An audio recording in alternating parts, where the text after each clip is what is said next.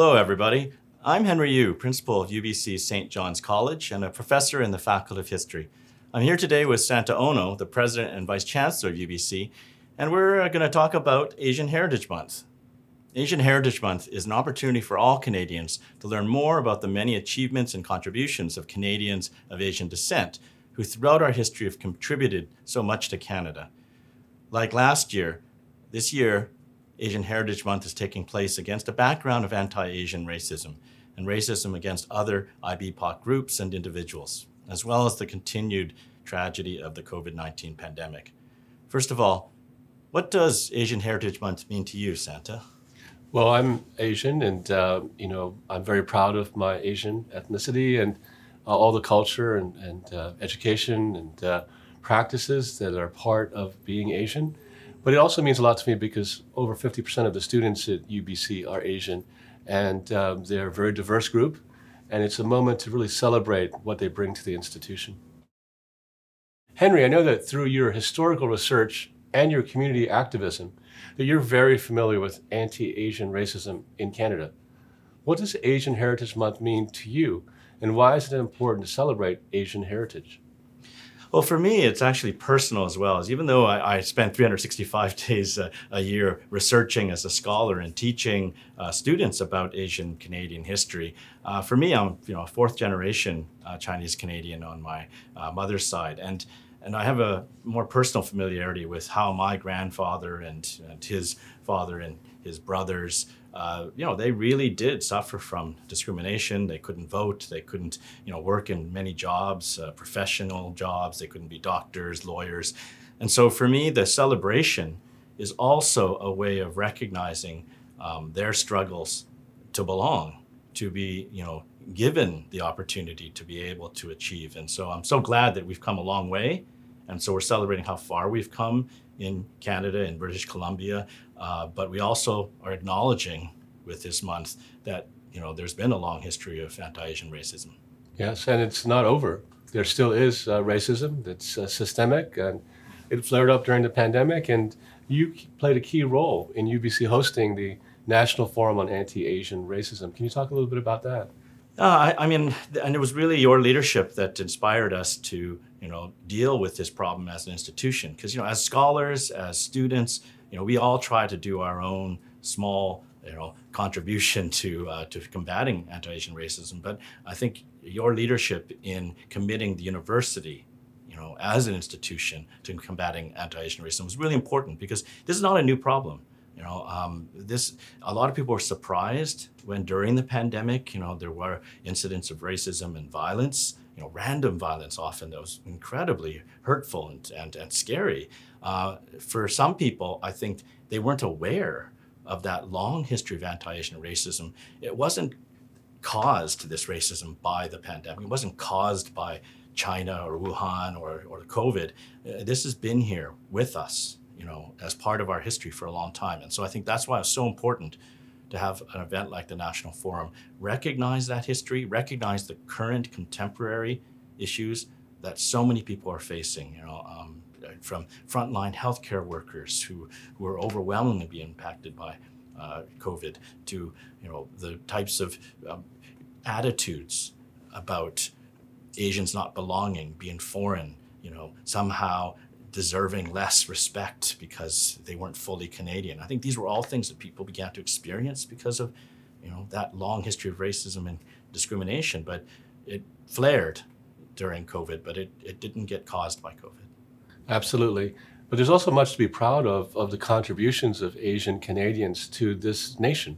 From its very inception, from transportation to uh, fishing to um, healthcare and, and innovation, and there's much to be proud of uh, as well. And uh, this is in, in the midst of that racism. Yeah. Um, Asian Canadians have been contributing to the formation of this province for the nation and its links to other parts of the globe. And, and I think it's important to recognize those contributions and to celebrate. I think it's important to, you know, be happy that we've had so many great Asian Canadians of, of various backgrounds uh, do wonderful things to help society be better.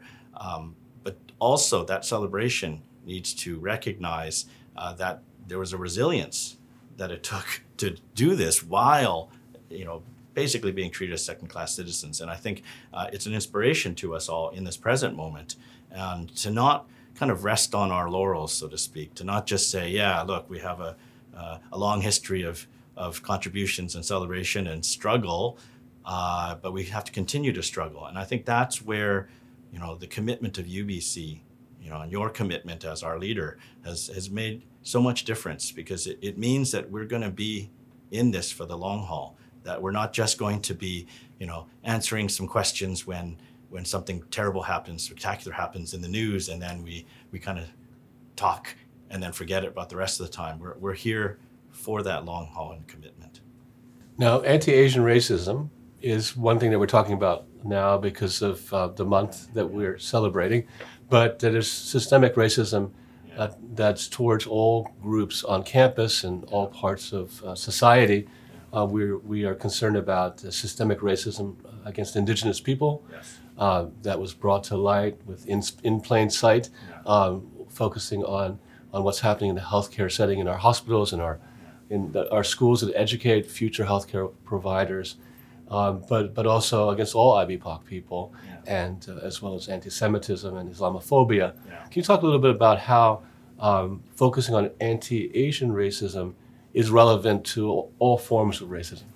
I mean, to me, as a researcher and a scholar, it's it's vitally important that we can't understand any forms of racism without understanding that they're interconnected and related. You know, I, I, I often use a metaphor of they're they're all different legs of the same elephant. And if you, you know, only recognize that one leg, and if it's anti-Asian racism, you don't recognize that it's actually one elephant standing astride so many different people. And, that's because it's systemic. You know, it, it grew out of British Columbia being built around white supremacy and who would count as white and who wouldn't. And, you know, that's been changing throughout the years historically.